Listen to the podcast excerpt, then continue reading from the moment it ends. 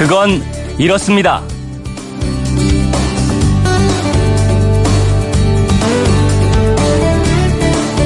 안녕하십니까 오승훈입니다. 밤새 비 피해 없으셨는지 모르겠습니다. 남부지방에 이어서 중부지방 곳곳에 하늘이 뚫린 것처럼 폭우가 쏟아졌습니다. 도로가 침수되고 물이 잠긴 동네도 있는데요. 이렇게 물난리가 나는 건 불투수 면적률 탓이 크다는 지적도 있습니다. 불투수 면적률이 뭘까요?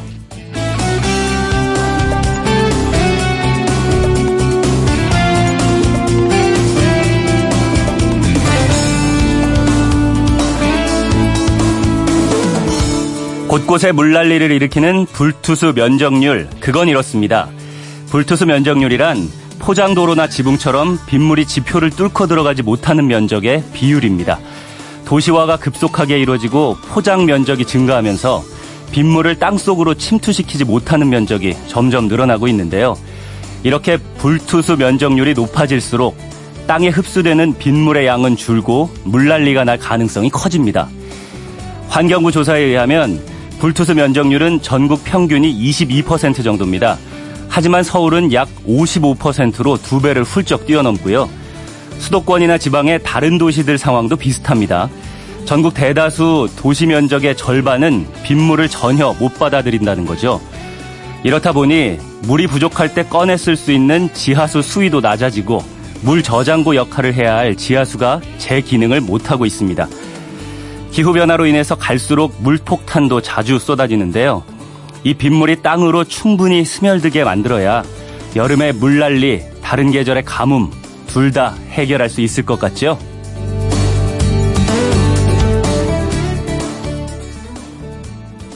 (8월 29일) 수요일 그건 이렇습니다 오승훈입니다 아무리 대비를 잘한다고 해도 1시간에 100mm 가까운 폭우가 쏟아지면 속수무책일 겁니다. 하지만 우리가 할 수 있는 건 다 하면서 대비를 해야 피해를 조금이나마 줄일 수 있겠죠. 자, 오늘은 먼저 배아령 리포터부터 만나보겠습니다. 안녕하세요. 네, 안녕하세요. 네, 배아령 리포터. 어제 수도권에 많은 비가 내렸어요. 네. 서울 중랑천에 한때 홍수주의보가 발령되기도 했었다고요? 네, 어젯밤 사이에 수도권 지역은 말 그대로 물난리가 났습니다. 살수차가 하늘에서 뿌리는 것처럼 계속 퍼붓고 천둥 번개까지 치면서 들고 있는 우산도 소용없었어요. 네. 기상청에서는 어제 오후 7시부터 9시 사이 서울 일부 지역에 시간당 60mm 가까운 폭우가 쏟아졌다고 밝혔는데요. 네. 오후 8시부터 9시까지 1시간 동안 도봉구가 74.5mm로 가장 많은 비가 내렸고요. 음. 다음은 강서구 73mm, 강북구가 70mm 순이었습니다. 많은 양의 비가 한꺼번에 내리면서 그 피해도 속출했어요. 네. 신촌 일대는 발목까지 물에 잠길 정도로 2시간 가량이 그야말로 물바다였고요. 음. 오후 10시까지 서울 전 지역을 통틀어 하수구가 역류됐다는 민원은 480여 건에 이르렀습니다. 네. 어제 저녁 8시 반부터는 서울 중랑천에 호우주의보가 내려졌는데요. 새벽 1시 20분쯤 해제됐습니다. 하지만 어제 중랑천에 내려진 홍수주의보 때문에 퇴근길에 인근 동부간선도로는 양방향이 모두 전면 통제되기도 했고요. 네. 마장로도 마장 지하차도 양방향이 침수로 통행할 수 없었고 또 성산로는 사천교에서 성산 2교까지 일부가 통행이 불가했습니다. 서울시 경찰청 교통정보센터에 연락해 봤더니 지금은 잠수교 보행자로만 통제된 상태고요. 차량 통제는 이렇게 차량 통제된 도로는 없다고 합니다. 네. 서울의 경우 지금은 비가 내리지 않는데 곧 또 많은 비가 내릴 거라고요? 네, 지금은 강원도 철원에 시간당 60mm의 비가 내리고 있는데요. 네. 오늘 아침까지 경기 북부와 강원 북부 지역에는 굵은 빗줄기가 계속되겠습니다. 따라서 이들 지역에는 지금 호우 경보가 내려진 상태고요. 6시 10분을 기준으로 속초에도 호우 경보 대치가 발효됐습니다. 서울을 포함한 수도권 지역도 지금은 잠깐 비가 잦아들었지만 오늘 오후부터 내일 오전 사이에 다시 강한 비가 내리겠습니다. 언제든지 쏟아질 수 있겠는데요. 네. 시간당 40mm 이상이 예상되고요. 인천과 서울까지 호우 예비특보가 확대될 것으로 보입니다. 앞으로 서울과 경기도, 강원 영서 지역에는 50에서 150mm의 비가 더 내리겠는데 특히 많은 곳은 250mm 이상까지도 예상돼서 비 피해 없도록 주의하셔야겠습니다. 네. 이 대비가 좀 필요할 것 같아요. 이런 날은 기상 상황이 급변하니까 라디오에 귀를 기울여 주시고요. 재난 경보 문자도 잘 봐주시고요. 또 대부분 받고 계시겠지만 차단해 주신 분들도 계신데 안전을 위해서 수진하시는 게 좋습니다. 그리고 어제 서울 중랑천 부근에서 갑자기 불어난 물 때문에 시민이 약 20여 분간 고립됐다가 구조된 일이 있었어요. 네. 물은 금세 불어나기 때문에 폭우가 예보된 지역은 하천변이나 계곡은 피하시는 게 좋습니다. 저지대에 주차해 놓은 차량은 다른 곳으로 옮겨서 주차하시는 것이 좋고요. 네. 한참 활동할 시간에 비 예보가 있으니까 오늘 운전도 더 신경 쓰게 됩니다. 맞습니다. 우선 통제 구역은 미리 우회하시고 곳곳에 숨어 있는 침수 지역도 조심해서 지나셔야겠는데요. 운행 중에 갑자기 도로가 물에 잠겨 있다면 일단 승용차 바퀴 기준으로 3분의 1 정도 차 있다면 보통 운행이 가능하긴 한데요. 지날 땐 최대한 저속으로 시속 20km 이내로 천천히 운행해야 하고요. 급제동은 금 물이라고 합니다. 또 에어컨을 켜거나 중간에 기어를 바꾸는 것도 엔진에 물이 들어갈 수 있어요. 네. 만약에 지나는 도중에 시동이 꺼지면 밖에 절반까지 물이 차올랐다면 서둘러서 차에 내리는 게 좋아요. 음. 밖에서 밀어내는 수압 때문에 문이 열리지 않아서 차 안에 겨, 갇히는 경우가 생길 수도 있다고 합니다. 네. 무사히 물웅덩이를 빠져나왔다면 해줘야 할 일이 있을까요? 어, 무사히 빠져나왔다면 브레이크를 여러 번 밟아주세요. 그럼 라이닝에 묻어있는 물을 털어내는 역할을 해준다고 하고요. 네. 어, 그리고 만약 침수 도로에서 시동이 꺼져버렸다면 이때는 시동을 다시 걸지 말고요. 견인차를 부르는 게 더 피해를 막을 수 있다고 합니다. 네. 어, 시경에 나가 있는 신지혜 리포터도 문자를 보내주셨어요. 네. 어제 서울도 폭우로 통제가 많았는데요. 3시 30분 동부 간선도로 해제를 마지막으로 차량 통제는 모두 해제됐습니다. 지금은 잠수교만 보행자 통제 중이라고 시경에 계시는 신재 리포터께서 보내주셨습니다. 네. 이 변하는 기상 정보에 귀 기울이시고 뭐 하천가라든지 물이 많이 찬 곳은 가지 않는 것이 중요하겠고요. 운전 중에 폭우가 쏟아질 경우에 서행하시거나 안전한 곳에 정차를 하는 것도 방법이 되겠습니다. 침수 지역이나 침수 우려가 있는 지역은 돌아가는 것도 좋겠고요. 네, 지금까지 배아랭 리포터였습니다. 감사합니다. 네, 감사합니다. 네. 이제 아시안 게임을 비롯해서 스포츠 소식 들어보겠습니다. 김채범, 김태범 스포츠캐스터, 안녕하세요. 네, 안녕하세요. 김태범입니다. 네. 2018 예, 자카르타 팔렘방 아시안 게임 어제는 우리나라 선수들의 메, 메달 소식이 있었죠? 그렇습니다. 어제 우리나라는 금, 은, 동메달 모두 4개씩 추가했습니다. 특히 양궁과 사이클에서 빛났던 하루였는데요. 양궁에서는 컴파운드 단체전에서 남자팀, 여자팀 모두 동반 금메달에 성공했습니다. 네. 그리고 우리나라 선수들끼리 결승에서 붙었던 양궁 리커브 남자 개인전에서는 김우진 선수가 금메달, 이우석 선수가 은메달을 나눠 가졌고요.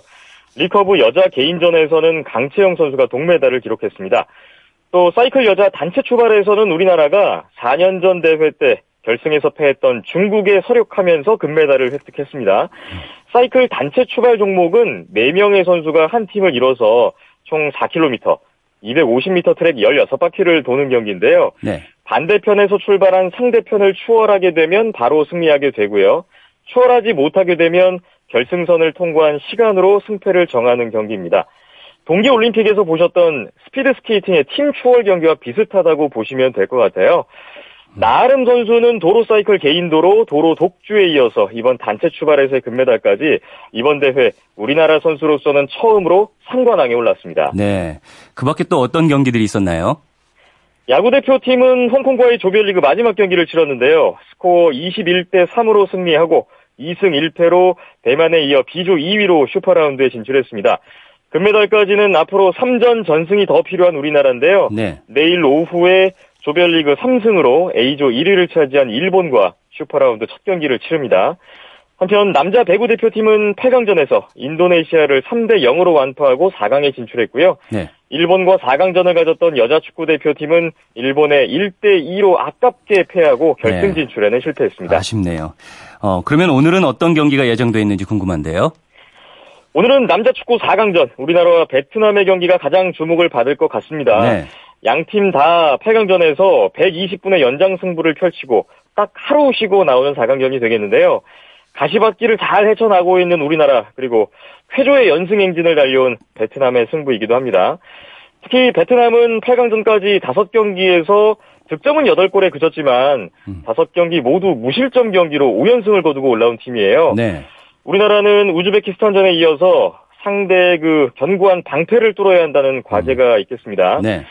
그리고 어제 베트남의 박항서 감독이 쌀딩크로 불린다고 하셨었는데 우리나라 김학범 감독의 별명은 학범승입니다. 맨체스터 유나이티드의 명장이었던 네. 그 음. 알렉스 퍼거슨 감독의 이름에서 따온 건데요. 아, 예. 그만큼 예 같은 한국인 그 두 감독 간의 지략 전술 대결도 관심을 끌고 있고요. 네. 또 골키퍼 조현우 선수가 어제는 정상적인 골키퍼 훈련을 소화했다는 소식이 전해졌는데 음. 오늘 조현우 선수의 출장 가능성도 주목을 해봐야 될 것 같습니다. 예. 한편 오늘부터 유도 경기가 시작되는데요. 오늘은 기대주 안다울 선수, 정보경 선수가 메달을 노립니다. 또 전통적으로 아시안게임 효자 종목 정구가 있는데 남녀 단식 결승전 시작으로 통산 세 번째 전 종목 석권에 도전합니다. 네. 마지막으로 아시안게임 외에 더 전해주실 소식 있을까요? 어, 한국 시각으로 어제부터 테니스의 올해 마지막 메이저 대회 US 오픈이 시작됐습니다. 네. 첫날부터 여자 단식에서는 세계 랭킹 1위 시모나 할렉 선수가 1회전에서 탈락하는 결과도 있었는데요. 음. 이번에 23번 시드를 받고 출전하는 우리나라의 정현 선수, 오늘 새벽에 세계 랭킹 104위 리투아니아의 리카르다스 베란키스 선수와 남자 단식 1회전을 치렀습니다. 정현 선수는 1세트를 내줬지만 2, 3세트를 내리 따냈고 역전에 성공했는데요. 4세트 경기 도중에 상대가 경기를 포기하면서 기권승을 거뒀습니다. 정현 선수의 2회전 상대는 세계 랭킹 84위 카자흐스탄의 미카일 쿠쿠시킨 선수로 결정됐는데 음. 다음 경기에서의 선전도 기대를 해보겠습니다. 네, 오늘도 좋은 소식 많이 들렸으면 좋겠네요. 지금까지 김태범 스포츠캐스터였습니다. 잘 들었습니다. 감사합니다.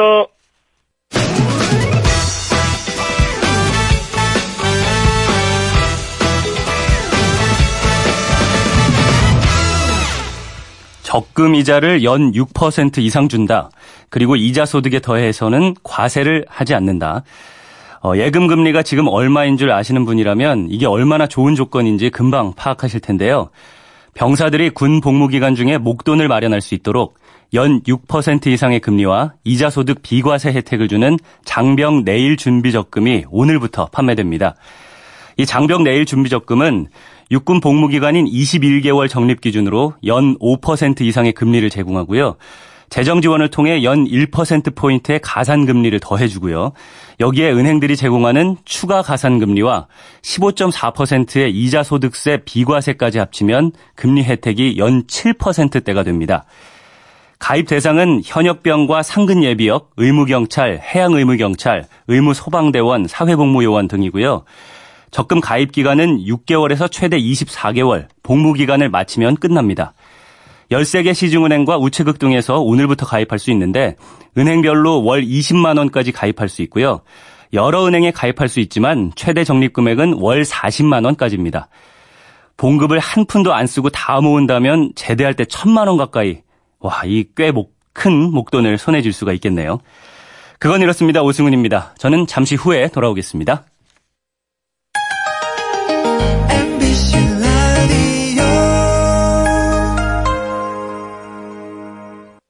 왜라는 말을 다른 나라 사람들은 어떻게 소리낼까요? Why? 세상의 모든 왜라는 궁금증에 대한 대답을 들려드립니다. 궁금증에 대한 가장 친절한 설명서. 그건 이렇습니다.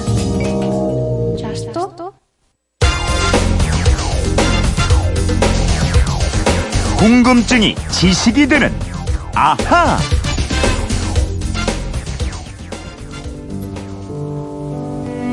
임의 침묵 한용은 님은 같습니다. 아 사랑하는 나의 님은 같습니다. 푸른 산빛을 깨치고 단풍나무 숲을 향하여 난 작은 길을 걸어서 차마 떨치고 갔습니다. 네, 이 시 거의 아실 것 같습니다. 만해 한용운의 님의 침묵, 예, 고인이 된 이종환 선생의 낭송으로 잠깐 들어보셨는데요. 휴대폰 뒷번호 4934 쓰시는 분이 이런 문자를 보내주셨어요. 딸아이가 성북동에 있는 시무장을 다녀오더니 만해 한용운 선생에게 딸이 있다고 얘기하더라고요. 저는 처음 알게 된 사실인데 진짜겠죠?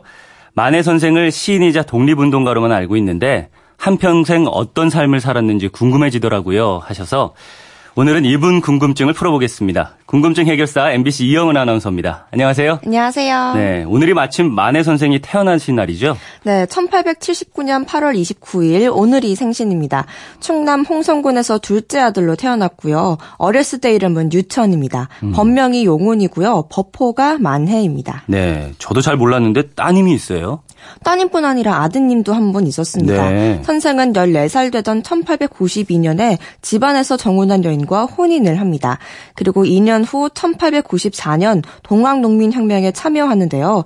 이때 어지러운 국내외 정세와 망해가는 나라의 현실을 보게 됐고 1896년에 가출을 해서 세상을 전전하다가 설악산 오세암으로 들어갑니다. 음, 가출을 한 게 아니라 출가를 한 거 아니에요? 아니요. 아직 불교에 귀의하는 출가를 한 건 아닙니다. 아, 예. 일단 예. 가출 가출을 해서요. 오세암에서 불교의 기초 지식을 쌓고 수도하기도 하고 또 설악산 백담사와 시베리아, 만주 등을 떠돌다가 집으로 돌아옵니다. 네. 어, 이때가 26살 1904년인데요. 이해 말에 아들 보국이 태어나는데 이듬해 이번에는 진짜 출가를 해서 백담사에서 스님이 됩니다. 아, 당시만 해도 일찍 결혼하는 조혼 풍습이 있었던 시절이라서 혼인은 했지만 결국 속세와 인연을 끊기로 했군요. 네, 그러면서 본격적인 사회 활동도 시작하는데요. 가장 먼저 힘쓴 건 불교를 근대화하는 것이었어요. 네. 그래서 1908년에 전국 사찰 대표 승려로 일본을 시찰했고요. 1910년엔 조선 불교 유신론 등을 발간하면서 불교의 대중화 방안을 적극 모색합니다. 그러면서 친일 행적을 보이는 승려들을 규탄하면서 민족의식을 고취시켰고요. 네. 전국 사찰을 돌아다니면서 명강연으로 이름을 떨쳤습니다. 아, 요즘으로 치면 명강사셨군요. 네. 그러다가 3.1운동 때 민족대표 33인의 한 명으로 참여하잖아요. 네, 이 3.1운동 때도 잘 알려지지 않은 사실이 있는데요. 네. 한용운은 최린의 부탁으로 거사에 참여하게 되는데 천도교 최고 지도자인 손병희 선생을 찾아가요. 그래서 음. 민족대표로 3.1운동에 함께하자고 제안해서 수락을 얻어냅니다. 네. 또 당대 최고 부자라는 민영휘를 찾아가서는 독립 자금을 대달라고 부탁하기도 합니다. 근데 민영휘라면은 친일파 인사 아닌가요? 맞아요. 민영휘는 당연히 그 부탁을 거절합니다. 음. 그러자 한용우는 품에서 권총을 꺼내들어요. 네. 그래서 깜짝 놀란 민영휘가 금고에서 돈을 내주니까 그 권총을 민영휘 앞에 내려놓고 돈을 가지고 갔는데요. 네. 민영휘가 그 총을 잡아보니까 진짜 총과 비슷한 모양의 장난감 총이었다고 합니다. 이야, 진짜 배포가 큰 분이었군요. 그렇습니다. 그리고 3월 1일 태화관에서 독립선언문을 낭독할 때도 다른 32명의 민족 대표들에게 다 함께 세 가지 약속을 지키자고 제안을 합니다. 네. 감옥에 갇히더라도요. 첫째, 변호사를 대지 말 것. 둘째, 감옥에 개인 돈으로 음식을 사는 사식을 들이지 말 것. 음. 셋째, 보석을 요구하지 말 것. 그래서 이 세 가지 내용을 독립선언문의 맨 뒤에 덧붙여요. 음, 나라와 민족을 위해서 싸우다 잡힌 거니까 어떤 고통도 참아야 한다. 뭐 이런 생각이셨나 보네요. 맞아요. 그렇게 선생은 서대문 행무소에서 3년형을 다 마치고 나오는데요. 어느 날 만해 선생이 길을 가는데 독립선언문을 함께 작성한 육당 최남선이 아는 척을 하더래요. 네. 하지만 만해 선생은 단호한 어조로 내가 아는 최남선은 이미 죽어서 장례를 지냈소 하면서 가던 길을 갔다고 합니다. 최남선한테 최남선 장례를 치렀다니 그게 무슨 말이죠? 어, 당시에 최남선은 이미 변절해서 일제와 타협하던 중이었거든요. 네. 그래서 선생은 이런 최남선을 이미 죽은 자로 치부했던 겁니다. 근데 선생을 3.1운동에 참가하도록 했던 최린도 나중에 변절을 하고 맙니다. 그러게요. 이 3.1운동 민족대표라는 분들이 참 많이 변절했죠. 그리고 3.1운동을 주도한 최륜을 비롯해서 이광수, 주요한 같은 인물들이 앞장서서 창씨 개명도 합니다. 그래서 소설가 벽초 홍명희가 마늘을 찾아와서 개에 비유하면서 분통을 터뜨리는데요. 음. 이에 선생은 이렇게 얘기합니다. 당신이 방금 실언을 했소. 개는 주인을 알고 충성하는 동물인데 개보다 못한 놈들에 비유하면 도리어 개를 모욕하는 음. 것이요. 개만도 못하다. 아예 사람 취급을 안 했군요. 네, 그래도 체리는 양심의 가책은 받았는지 어느 날 시무장을 찾았는데요.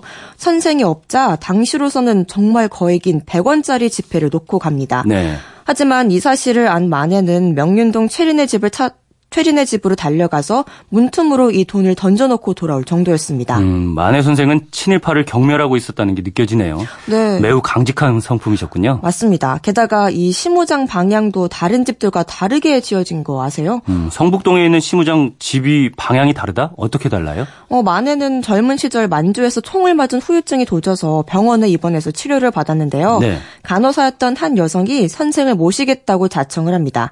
그래서 1933년에 재혼하고 허름한 단칸방에 살림을 차리는데요. 음.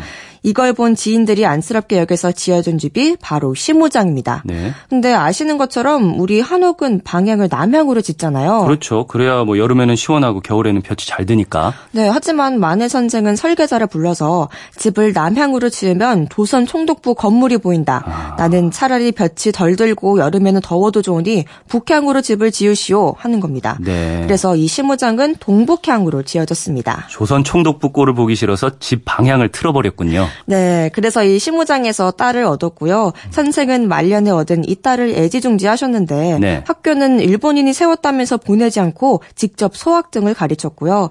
딸이 일본어를 물어보면 몰라도 된다고 하면서 아예 언급조차 하지 않았다고 합니다. 그렇군요. 그 아까 아들이 한 명 있었다고 했는데 아들하고는 같이 생활하지 않았나요? 네, 아들이 서울로 찾아와서 상봉하긴 했지만 사정이 여의치 않아서 같이 살지는 못하고 고향 홍성으로 돌려보냈는데요. 네. 어, 호르몬이 밑에서 자란 아들은 엿장수 등을 하면서 어렵게 살다가 사회주의 운동에 뛰어들어서 좌익 활동을 했습니다. 어, 6.25 때 북한으로 넘어가서 살다가 1976년에 통일이 되면 아버지 대신 너희들이 할아버지 무덤에 가서 성묘를 하라는 유언을 남기고 세상을 떠났다고 합니다. 그렇군요. 그 만해 선생은 언제 입적하셨죠? 50대인 1930년대까지만 해도 비밀결사 단체인 만당을 조직하고 또 월간지 불교를 발행하기도 했는데요. 네. 환갑을 넘기면서 갈수록 몸이 쇠약해졌지만 언제나 냉방에서 지냈다고 합니다. 음. 그러다 결국 해방되기 1년 전 1944년 6월 29일에 영양실조로 인해서 시무장에서 열반에 들었고요. 유해는 망우리 공동묘지에 안장돼 있습니다. 네, 한평생 올곧게 민족 시인으로 저항 활동 하시다가 가셨군요.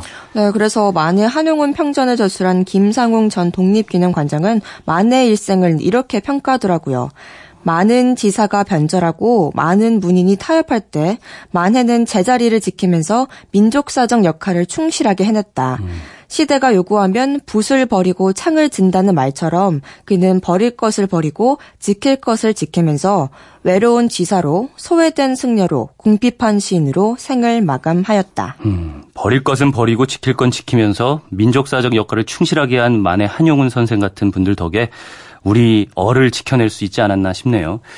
질문하신 4934님 궁금증이 좀 풀리셨죠? 덕분에 저도 많이 배웠습니다.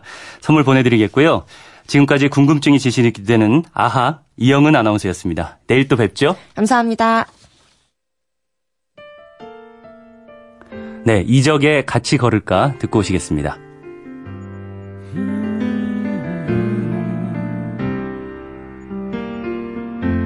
피곤하면 잠깐 쉬어가.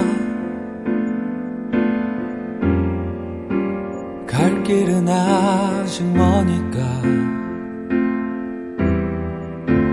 물이라도 한 잔 마실까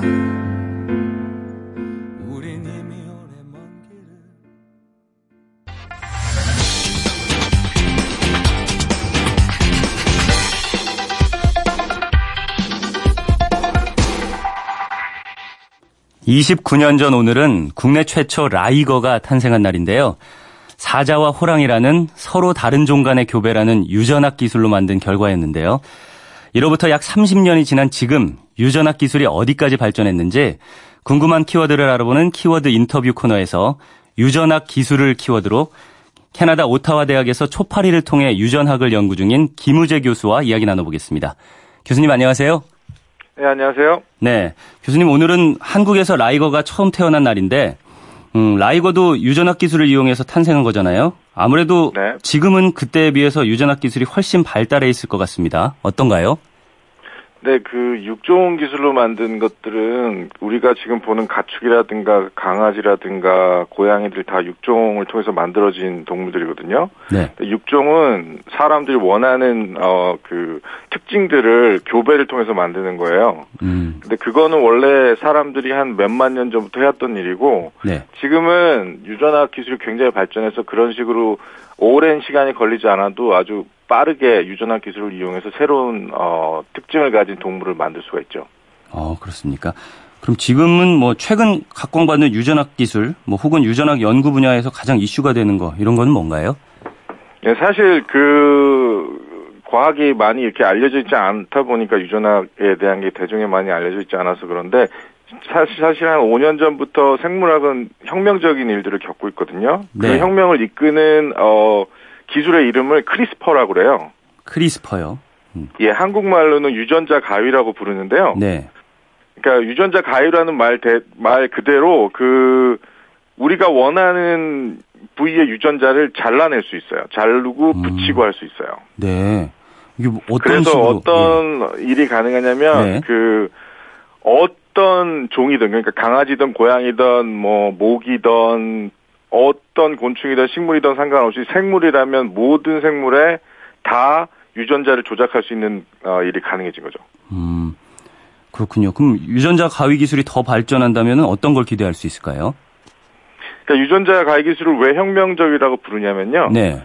그 사실 그 원래는 인간이 이렇게 유전자를 조작할 수 있는 어 그 방법이 별로 제한돼 있었는데요.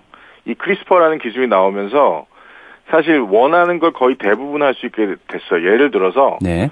그 여름 되면 모기 때문에 굉장히 많이 물리시잖아요. 그렇죠. 그리고 모기가 옮기는 병 중에 그 말라리아 같은 위험한 병들이 있거든요. 네. 근데 이론적으로 그리고 만약에 누군가 진짜 그렇게 마음을 먹는다면 지금 당장 전 세계에 있는 모기를 없앨 수 있는 방법 어, 방법을 개발할 수 있어요. 오, 어떻게 가능한 겁니까, 그게? 그러니까 그 유전자 조작을 통해서 그러니까 크리스퍼를 통해서 그 불임을 유도하는 어, 유전자를 넣거나 아니면 그 수컷 모기랑 교배를 하면 새끼를 못 낳는 어떤 유전자 조작을 할 수 있거든요. 네. 그럼 그 수컷 모기를 많이 만들어서 네. 뿌리는 거예요. 음. 그러면 그 수컷 모기가 암컷들하고 교미를 하게 될 거잖아요. 네.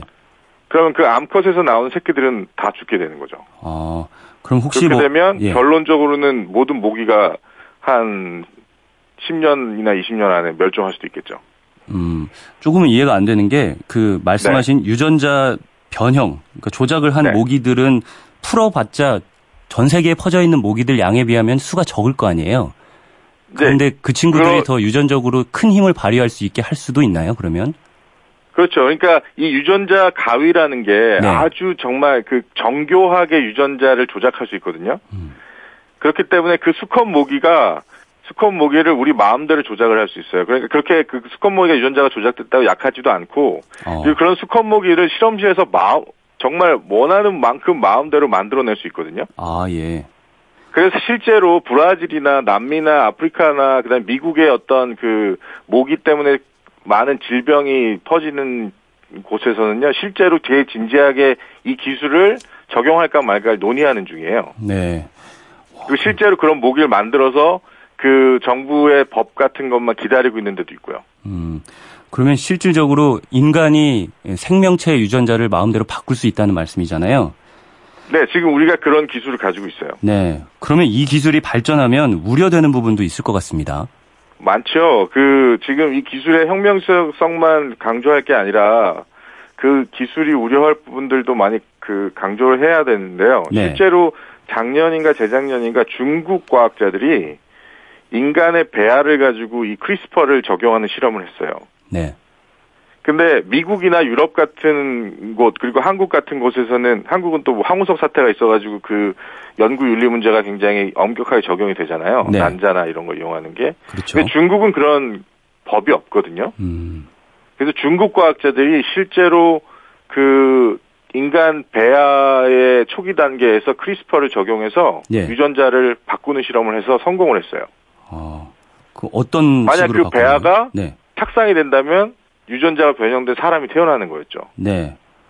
무엇을 변형시켰는지 혹시 좀 자세히 설명해 주실 수 있나요? 그, 게 저도 그 아마 질병 유전자였던 걸로 알고 있는데요. 아 예. 그러니까 어린 아이 중에 그 왜 질병 하나의 유전자에 잘못이 생기면 질병이 생기는 경우가 많이 있잖아요. 네. 헌팅턴 무도병이라든가. 근데 그런 그니까 이 크리스퍼를 이용해서 인간 배아를 조작하고자 하는 사람들의 목표나 그 정당성 중에 하나는 네. 인간의 유전병을 치료할 수 있다는 거거든요. 네. 그러니까 만약 내 아이의 유전자 검사를 했는데 내 아이가 그런 유전병을 가질 확률이 뭐 굉장히 높다. 음. 90% 이상이다라고 했을 때 부모가 할 수 있는 일이 거의 없거든요. 네. 그런데 이런 크리스퍼 기술을 사용하면 그 유전자를 바꿔서 그 아이를 건강하게 태어날 수 있게 이론적으로는 할 수 있어요. 그런데 문제는 이게 음. 윤리적으로 허용되느냐겠죠, 그죠? 예. 그러니까 뭐 질병 같은 거를 고칠 수 있다면 인류의 삶이 어쩌면 질이 높아질 수 있다 이렇게 생각을 할 수도 있는데 마음대로 이용을 하니까 좀 부정적인 어, 면이 좀 부각될 수 있다 이렇게 말씀을 해주신 거잖아요. 그게 이게 굉장히 크리스퍼라는 게 지금 그 생물학의 거의 대부분의 이슈를 잡아먹는 어, 뜨거운 감자인데요. 네. 이 크리스퍼를 가지고 생각해야 될 게 굉장히 많아요. 그러니까 단순히 크리스퍼를 어떤 유전병을 가진 그 불쌍한 사람들을 돕는 데 쓴다면 아무 문제가 없겠죠. 네. 하지만 이 크리스퍼가 나오면 아마 사람들은 아이를 디자인하려고 할 수도 있어요. 음. 예를 들어서 자기 아이를 금발을 금발이 가진 금발로 만들 수도 있거든요. 네. 아주 쉽게. 왜냐하면 머리카락을 결정하는 유전자는 몇 개 안 돼요. 음. 그러니까 그 머리카락을 결정하는 유전자도 이미 어떤 시퀀스를 다 알고 있기 때문에 크리스퍼를 사용하면 우리 배에 있는 아이를 아이의 머리 색깔도 바꿀 수 있거든요. 네. 그리고 그 아이가 어 몇십 년 후에 질병을 가지게 될 확률을 예측해서 그 유전자들도 바꿔줄 수도 있죠. 만약에 되게 부자라면, 그죠? 네. 그러면 저 어, 만약에 그 그냥 뭐 SF 소설처럼 얘기하자면 몇십 년 후의 미래는 그 유전자 크리스퍼를 이용한 유전자 조작으로 건강한 유전체를 가지고 태어난 계층과 그렇지 아, 못했던 돈이 없어서 그렇게 못하는 계층으로 나뉘어질 수도 있지 않을까요? 음 그렇네요. 그이 유전자 가위 기술이 얼마나 어떻게 발전할 거라고 보십니까? 그리고 또 앞으로 어떤 쪽으로 가야 된다고 생각하시는지도 궁금합니다. 지금 한국에도 이 유전자 그 크리스퍼 기술을 가진 유명한 그 김진수 박사라는 분이 IBS의 단장으로 계시고요. 네. 그리고 크리스퍼는 이미 그 판도라의 상자가 열렸다고 보시는 게 맞는 게 더 이상 이 기술의 발전을 막을 수가 없어요. 특히 미국 같은 나라는 그 버클리 대학하고 어 그다음에 어떤 한 브로드 연구소인가 그 두 군데서 이 크리스퍼 기술을 굉장히 열심히 연구하거든요. 네. 그 특허 분쟁도 하고 있고 그 미국 정부도 미국이 선도하는 기술이고 후에 그 환자 치료나 그 임상에 사용될 수 있다고 생각해서인지 법을 이 기술 발전에 맞춰서 바꿔가고 있어요. 네. 그러니까 미국이 굉장히 보수적인 면이 있어서 그 태아의 뭐 배아 문제나 이런 것들에 대해서 굉장히 보수적이었는데 그래도 제한적으로 허용하는 방식으로 바꿔가고 있다는 거죠. 그 얘기는 뭐냐면 유전자 가위 기술을 인간에게 적용하는 쪽으로 굉장히 빠른 빠른 식으로 그 세상이 변해가고 있다는 게 사실인 거죠. 그렇군요. 교수님 말씀을 정리해 보면은 뭐 크리스퍼 유전자 가위가 인류의 삶의 질을 높여줄 수 있는 기술이지만 윤리적인 부분에서 우려되는 점도 있기 때문에 앞으로 기술이 어떤 방향으로 발전하는지 대중의 지속적인 관심과 간, 감시가 필요하다는 생각이 듭니다. 교수님 네. 좋은 말씀 감사합니다. 지금까지 네, 김우재 예, 캐나다 오타와 대학 교수와 이야기 나눠봤습니다. 네, 어제부터 중부 지역에 물폭탄이 쏟아졌죠. 지금은 경기 북부와 강원 북부 지역에 퍼붓고 있습니다. 일대로 호우 경보가 발효 중이고요. 새벽부터 지금까지 강원도 철원 동송엔 200mm가 넘게 내렸는데 계속해서 시간당 86.5mm가량으로 폭포수처럼 쏟아지고 있어서요. 각별히 조심하셔야겠습니다. 오후부터는 다시 수도권과 강원 영서를 중심으로 많은 비가 내리면서 호우특보가 확대 발효될 것으로 예상되니까 미리 대비하셔야겠습니다. 내일까지 80에서 150. 네, 오늘 순서 끝곡 더 클래식의 노는 게 남는 거야 보내드리면서 저는 내일 다시 찾아오겠습니다. 수요일 아침입니다. 모두 힘내십시오.